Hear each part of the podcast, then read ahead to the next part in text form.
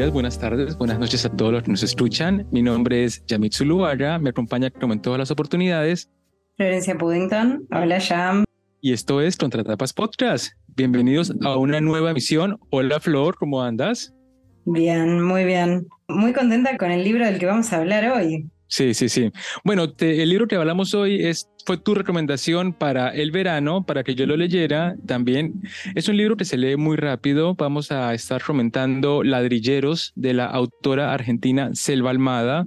Es una publicación del 2013. Es la segunda novela de Selva Almada y es también una que la catapulta como a un estatus de escritora consolidada, ¿no? Teniendo solamente dos publicaciones. A mí lo que me encanta cuando uno encuentra un buen narrador o una buena pluma es que uno empieza el primer síntoma es la sensación de que uno está en otro mundo, ¿no? Entonces que uno se desconecta un poco de, su entorno inmediato.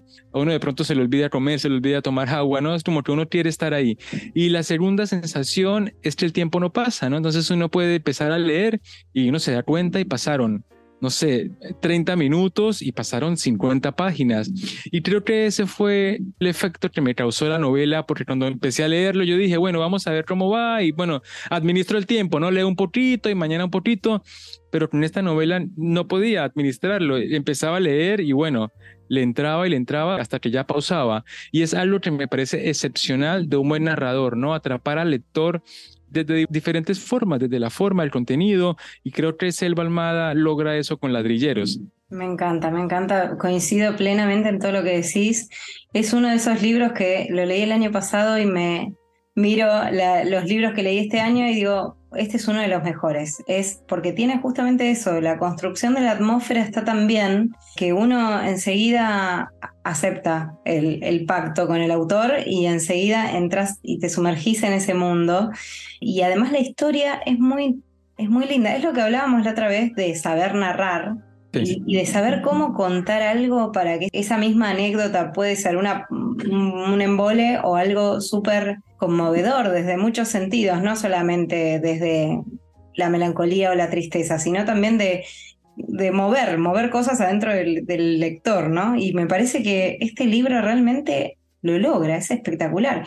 Y además que eso, cuando te propuse la lectura, me miraste medio, va, sentí que me estabas como, mm, otra vez otro libro argentino, Dios. Pero ves que este es un libro con mucho color local, es un libro que, que es además no está la, escena o los escenarios son están afuera de Buenos Aires, pero es una zona rural. Pero yo siento que tiene como un que realmente puede leerse desde cualquier país de Latinoamérica, ¿no? ¿No sentiste que había como ciertos rasgos muy muy latinoamericanos, no, no me animo a decir mundiales, pero sí muy esa construcción del pueblo es, es nuestra. Sí, sí, sobre todo tiene ciertas características que a mí me hacen asociarlo mucho a las historias latinoamericanas. Por ejemplo, una de las cosas que hace que el libro sea un poco universalista, esa mecha o esa forma de hilar aparte de hilar varias historias, porque tenemos dos parejas, los hijos de las parejas, las historias de esas parejas cuando se conocieron, o sea, cuestiones que pasan en cualquier sociedad, en cualquier parte del mundo. Sí, yo todo eso lo sentí herencia un poco del, del boom latinoamericano y en un momento pensé, esto es como realismo mágico, pero sin la magia, ¿no? Pero sí está esa construcción rural, si pensamos en otros, qué sé yo, García Márquez, por ejemplo, la forma en la que se organiza la sociedad en esos pueblos rurales, también la presencia de la violencia, la violencia como ordenador social, eso es lo que a mí me, impactó mucho de esta novela, cómo es el, básicamente la ley del más fuerte, el que puede se impone impone su voluntad a los demás por la fuerza. Eh, y, cómo esas estructuras tan masculinas, además, y esa forma de, organizar las sociedades es muy típica, me parece, de toda nuestra región, ¿no? Eh, me parece que es como un clásico que aparece en todas estas historias, qué sé yo, en Juan Rulfo, en García Márquez, digo, como es, esa, esas formas de violencia mm, por ahí más, más asociada al, hombre y al macho, ¿no? Y esa cosa, no sé, a mí me, yo lo sentí herencia de esas historias que ahora ya son clásicas de la literatura de la región. Sí, yo lo que sentí fue como un rasgo como muy, muy general, ¿no? De la forma específica de, de la trama. Y eso me parece encantador, porque yo pensaba, bueno, ¿qué tiene de latinoamericano, no? Volviendo al tema, en realidad, personas que hacen ladrillos en todo el mundo, ¿no? familias se terminan viviendo juntos, o sea, viviendo una al lado de la otra, con una gran diferencia de como de bagaje o de historia también hay en todo el mundo. Y yo creo que es importante empezar un poco a decir de qué va la novela, ¿no? La novela está constituida en tres niveles, diría yo, en tres niveles temporales. Aparte, ella va saltando de un espacio a otro y de una línea a otra cronológica. La novela se estructura contando la historia de dos familias que son vecinas y son vecinas y cada una de ellas hace ladrillos, o sea, tiene una ladrillera, que son los Miranda y que son los Tamay. Los Miranda están compuestos por Elvio y Estela Miranda y los Tamay están, eh, son Celina y Oscar Tamay. Y cada familia tiene un hijo más o menos de la misma edad, que es el pájaro, que es de los Tamay, y Marciano, ¿no? que es de los Miranda. Entonces, lo interesante de la novela es que cuando uno arranca, se empieza contando como el pájaro y Marciano, o sea, los hijos de los dos, están en un parque de diversiones o en un terreno malheridos, digamos. Y de ahí empieza a tirar para atrás. Cuenta la historia de sus padres y cuenta la historia de cómo se conocieron sus padres, o sea, también cuenta, hace un retrato de sus abuelos. Y a mí esa cuestión del salto temporal y empezar por el final siempre me propone una, una historia experimental que cuando sale bien es muy linda porque no necesitamos el suspenso para entender qué va a pasar, pero sí nos interesa el proceso de cómo llegamos a este punto, ¿no? Sí, otra vez me hace pensar de nuevo en esos escritores del boom, ¿no? Con estas rupturas temporales, estos saltos, la posibilidad de contar en simultáneo cosas que pasaron cronológicamente en distintos momentos. Y, bueno, como ese era un recurso bastante usado entre esos autores. A mí, yo no puedo evitar la referencia constante, la, la Digo que sí hay una gran inspiración o hay una gran referencia a esa literatura en la que todos nos, reconocemos también porque hay algo de la identidad de la región que, que, está, que aparece en esas historias y que yo la siento acá también, ¿no? Y por otro lado coincido con vos, o sea, ya, ya tenemos en esa primera escena que no entendemos bien qué está pasando, la semilla de la intriga, que es como un elemento fundamental para atrapar al lector, ¿no? Para que no dejemos de estar pendientes de la historia. ¿Qué pasó? ¿Por qué se pelearon?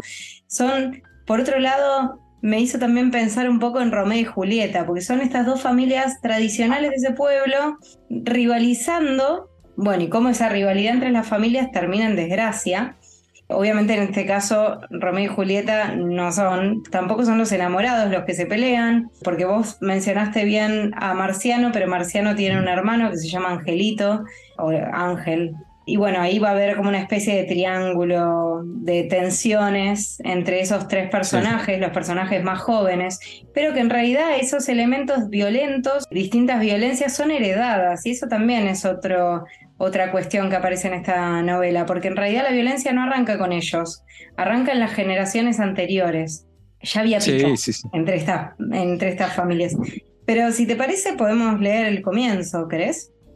Pero por supuesto, aquí va el inicio de Ladrilleros de Selva Almada en Contratapas Podcast.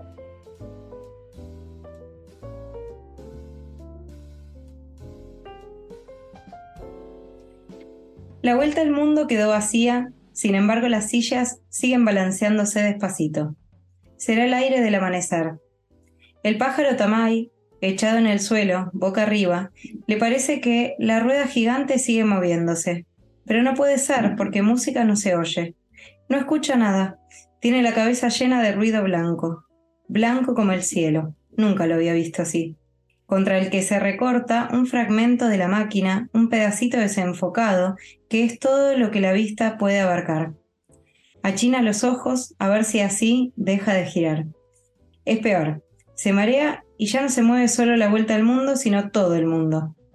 Se marea como hace un rato cuando estaba montado en el juego.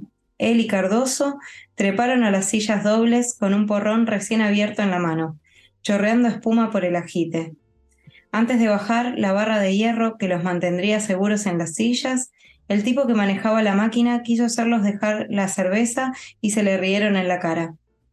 El tipo se encogió de hombros y no insistió. Tenía que decirlo para cumplir el reglamento del parque, pero por él que se mataran, tapes de mierda. La primera vuelta fue a los barquinazos. Fueron subiendo despacio mientras se ocupaba el resto de las sillas. Cuando quedaron arriba, Cardoso se puso a escupir a los de abajo, que se dieron vuelta para putearlo. Pajarito se rió y tomó un trago y miró hacia el pueblo.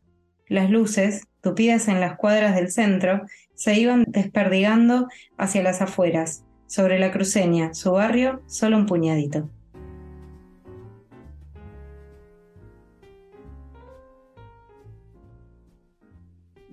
Sí, acá es, una narración que comienza ya desafiándonos porque no se comprende muy bien lo que está pasando. Y bueno, esas son como dos formas de iniciar una historia, ¿no? El que inicie de una forma ortodoxa, explicando, presentando el personaje, haciendo de pronto una descripción del escenario y esta. De una vez se lanza la acción y a una acción catastrófica, ¿no? Porque entendemos, hay un campo, hay un tipo que hace referencia a la violencia, y bueno, uno sabe que bailando después los cabos y es también lindo, pero bueno, uno siempre se queda con esta imagen, que es la, no lo intriga. Y yo quería hacer un comentario respecto a lo que tú decías antes, y es que de pronto puede ser que la literatura en Latinoamérica tienda mucho y puede que me esté equivocando, porque viste hablar de literatura en Latinoamérica es una categoría muy, muy excesiva para determinar un, un estilo. Puede ser que sí hayan muchas novelas que estén fraccionadas, porque si algo tiene esta novela es que todos los personajes, o sobre todo los principales, los padres eh, Miranda, los padres Tamay, los hijos Miranda y Tamay, y sus padres, sus historias se cuentan de forma de forma específica, o sea, cada personaje tiene su espacio en la novela para que se desarrolle, para que sepamos cómo llegó hasta ahí. Y esto es lindo porque nos hace pensar en, en cómo el mundo hace que gente de diferente procedencia pueda cruzarse en la vida. Pues por ejemplo, un rasgo específico es que Tamay, Oscar Tamay, es un tipo violento, que era pobre, entonces siempre se la pasó de un lado para otro y terminó justo viviendo en esta ladrillera porque se, se juntó con, con su esposa Celina y del otro lado también Miranda, porque también entendemos que Elvio Miranda viene de otra, de otra procedencia, de, de una mejor posición, su esposa también, pero cada uno cada uno adquiere como cierto protagonismo de manera exclusiva durante la trama y eso es lindo porque es como, viste, es como Friends. Cada personaje tiene un balance respecto al otro que armoniza la historia y no podemos decir, no, el protagonista o los protagonistas son, porque todos, a todos se les brinda como la, una dimensión más o menos igualitaria, o esa fue como mi impresión. Sí, hay como una intención de narrar eh, la totalidad de, o por lo menos mostrar como yo creo que eso tiene que ver con esto, con, con, la intención de la autora de mostrar una historia de vida como más o menos completa, incorporando al menos tres generaciones, pero, pero también es un estilo de vida, y es ese estilo de vida donde no pasan demasiadas cosas, donde no, no se altera demasiado la realidad, y es lo que más o menos vemos en esa, justamente, ¿no? En esas tres generaciones, que en realidad la realidad de los personajes no se transformó demasiado y las expectativas para los más jóvenes son más o menos las mismas que las que recibieron sus padres y sus abuelos. Entonces yo entiendo que, hay como una, intención de, hablar de esas tres generaciones para mostrar en realidad cómo persiste esa miseria, esa pobreza, y, cierto modo de pensar que es muy difícil de modificar. Y ahí sí tiene que ver con... Bueno, pero este también ahí tienes... Sí, perdón. Perdón, perdón, te interrumpo porque tiene que ver, hay algo, algo importante y es que si bien es cierto que hay como un destino fijado por su clase social o por su circunstancia, también hay personajes que pudieron no tener ese destino, ¿no? Que eligieron ese camino, o sea, eligieron el amor por sobre la comodidad. Específicamente la, la señora Miranda. O sea, ella es como la reina del colegio, ¿no? La niña más linda y elige como al perdedor, al perdedor más perdedor de todos, cuando todo mundo se preguntaba, pero esta chica tenía futuro, ¿no?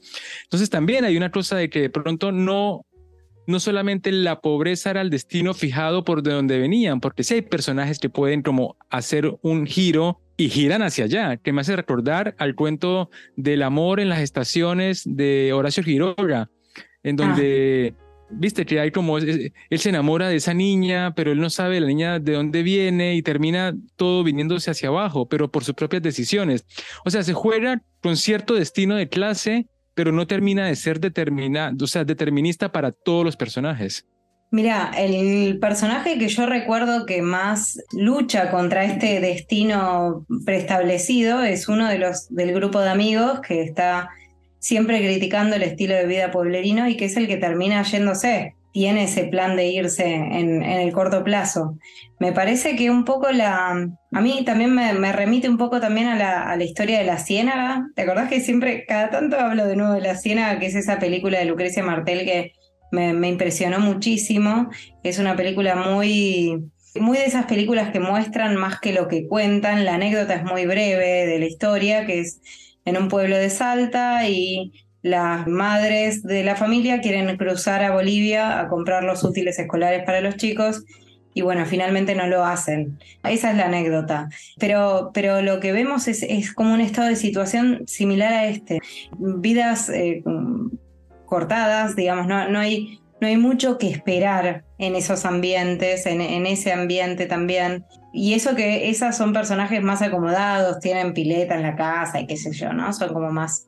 Pero, pero te da esta idea de, sobre todo me hizo acordar en el sentido de sentir el mismo encierro, no sé a vos qué te pasó, pero hay como una cosa en este pueblo de como de asfixia, ¿no? De que me, me falta el aire, de que no se puede hacer demasiado.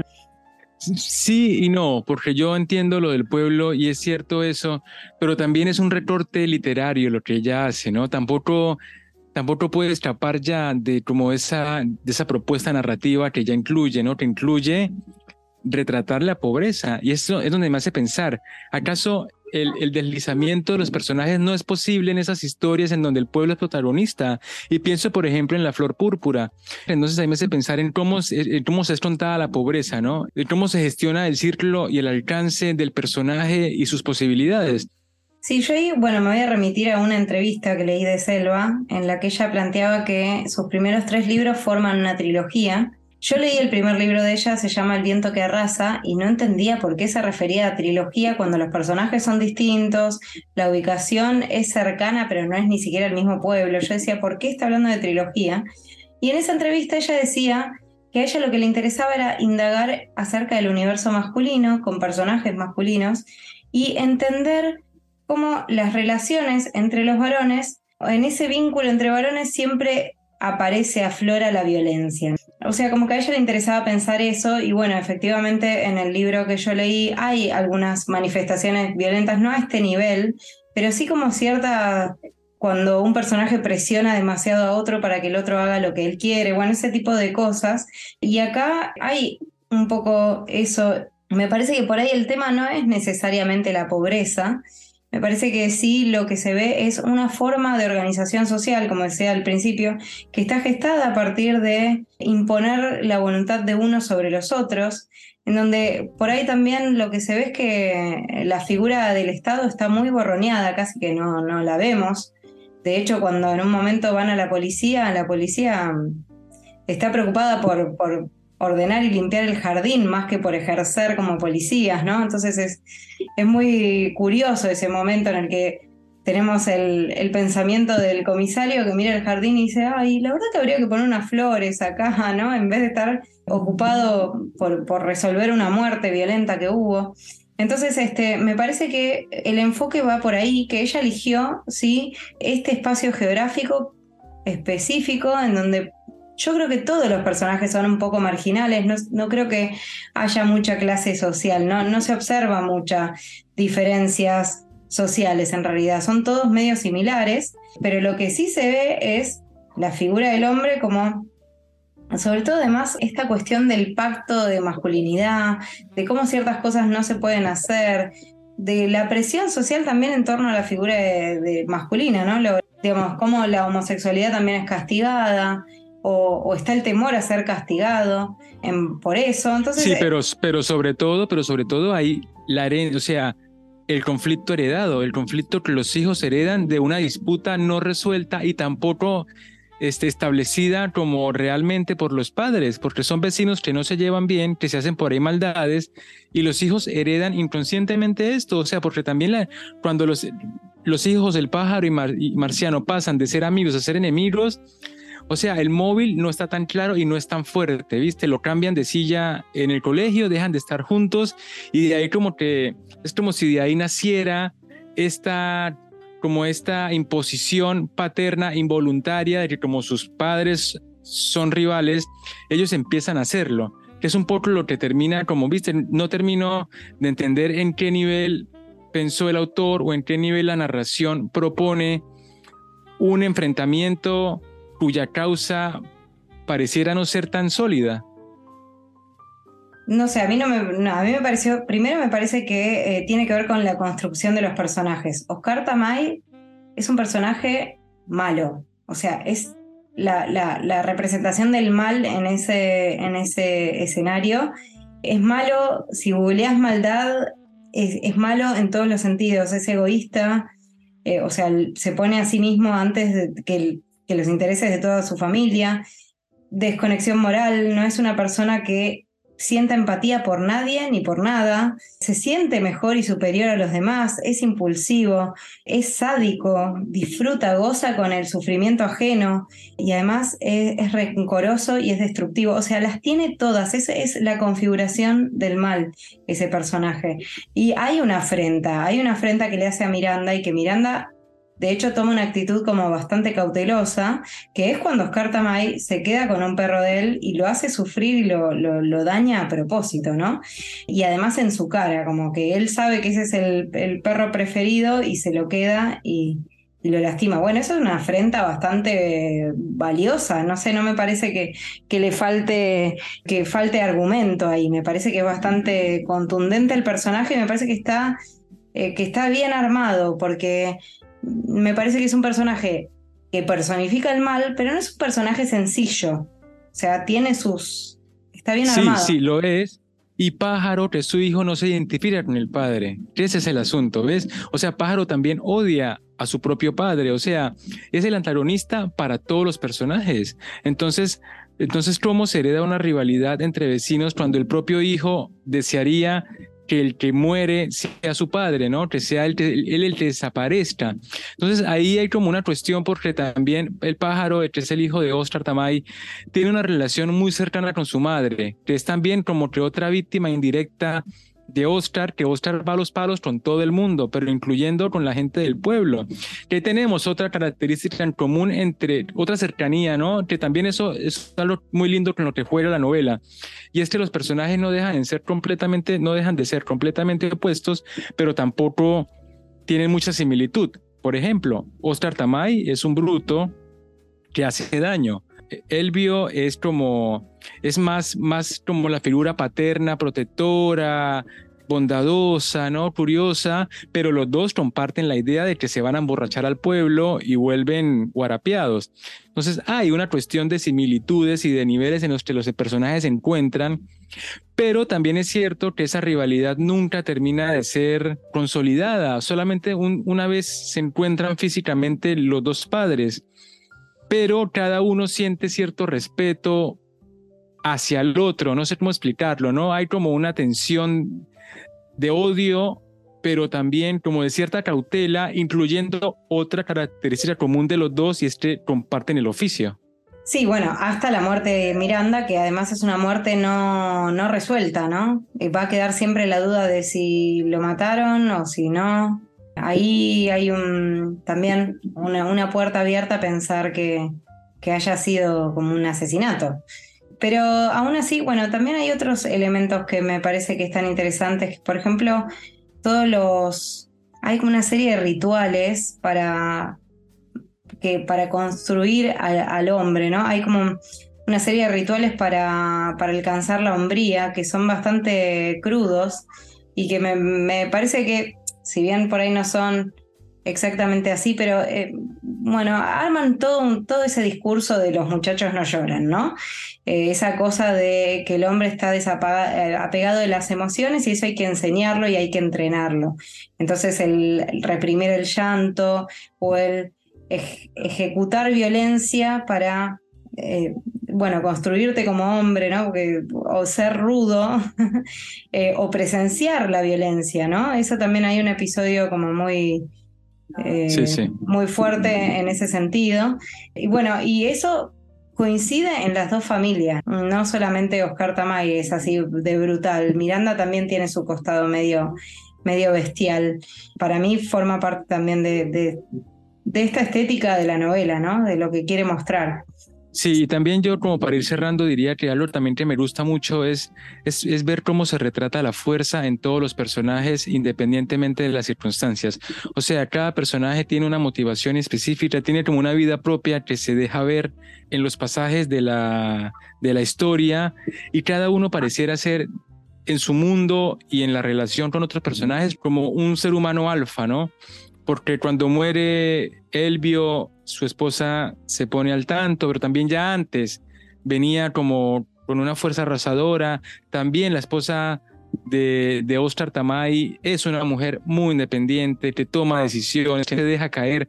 O sea, cada personaje tiene como una semilla o tiene como una forma de ejecutar el liderazgo en la que nos hace pensar que, que todos son tan víctimas como victimarios, ¿no? Que todos son tan posibles como, como sufridos. Y eso me gusta, ¿no? Que los personajes se ubiquen en, en un nivel de complejidad humana en el que no se discriminen solamente por cierto estereotipo, el de la esposa o el de, o el de la persona sin recursos o el que no tiene padres, ¿no? Sino que cada uno tiene la oportunidad de armar su propia, su propia red de emociones y sensaciones y que se vislumbre de una manera tan, tan realista, ¿no? Que uno, que uno le crea a cada personaje.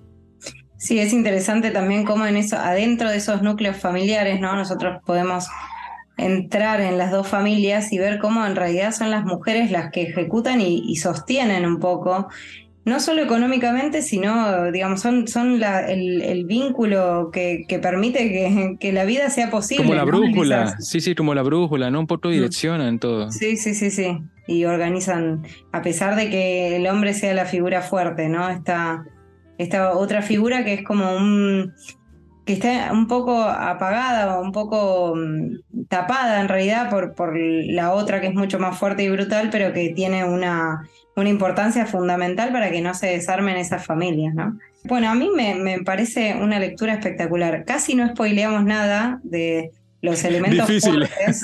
Difícil, pero lo logramos.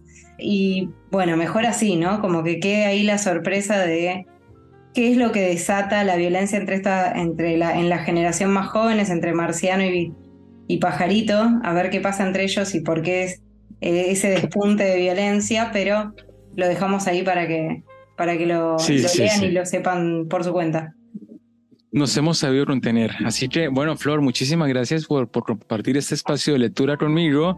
Y bueno, ya para el próximo capítulo arrancamos ya con un ciclo temático. Nos emociona mucho ver qué nos depara este año, qué lecturas y qué invitados y qué novedades y qué sorpresas.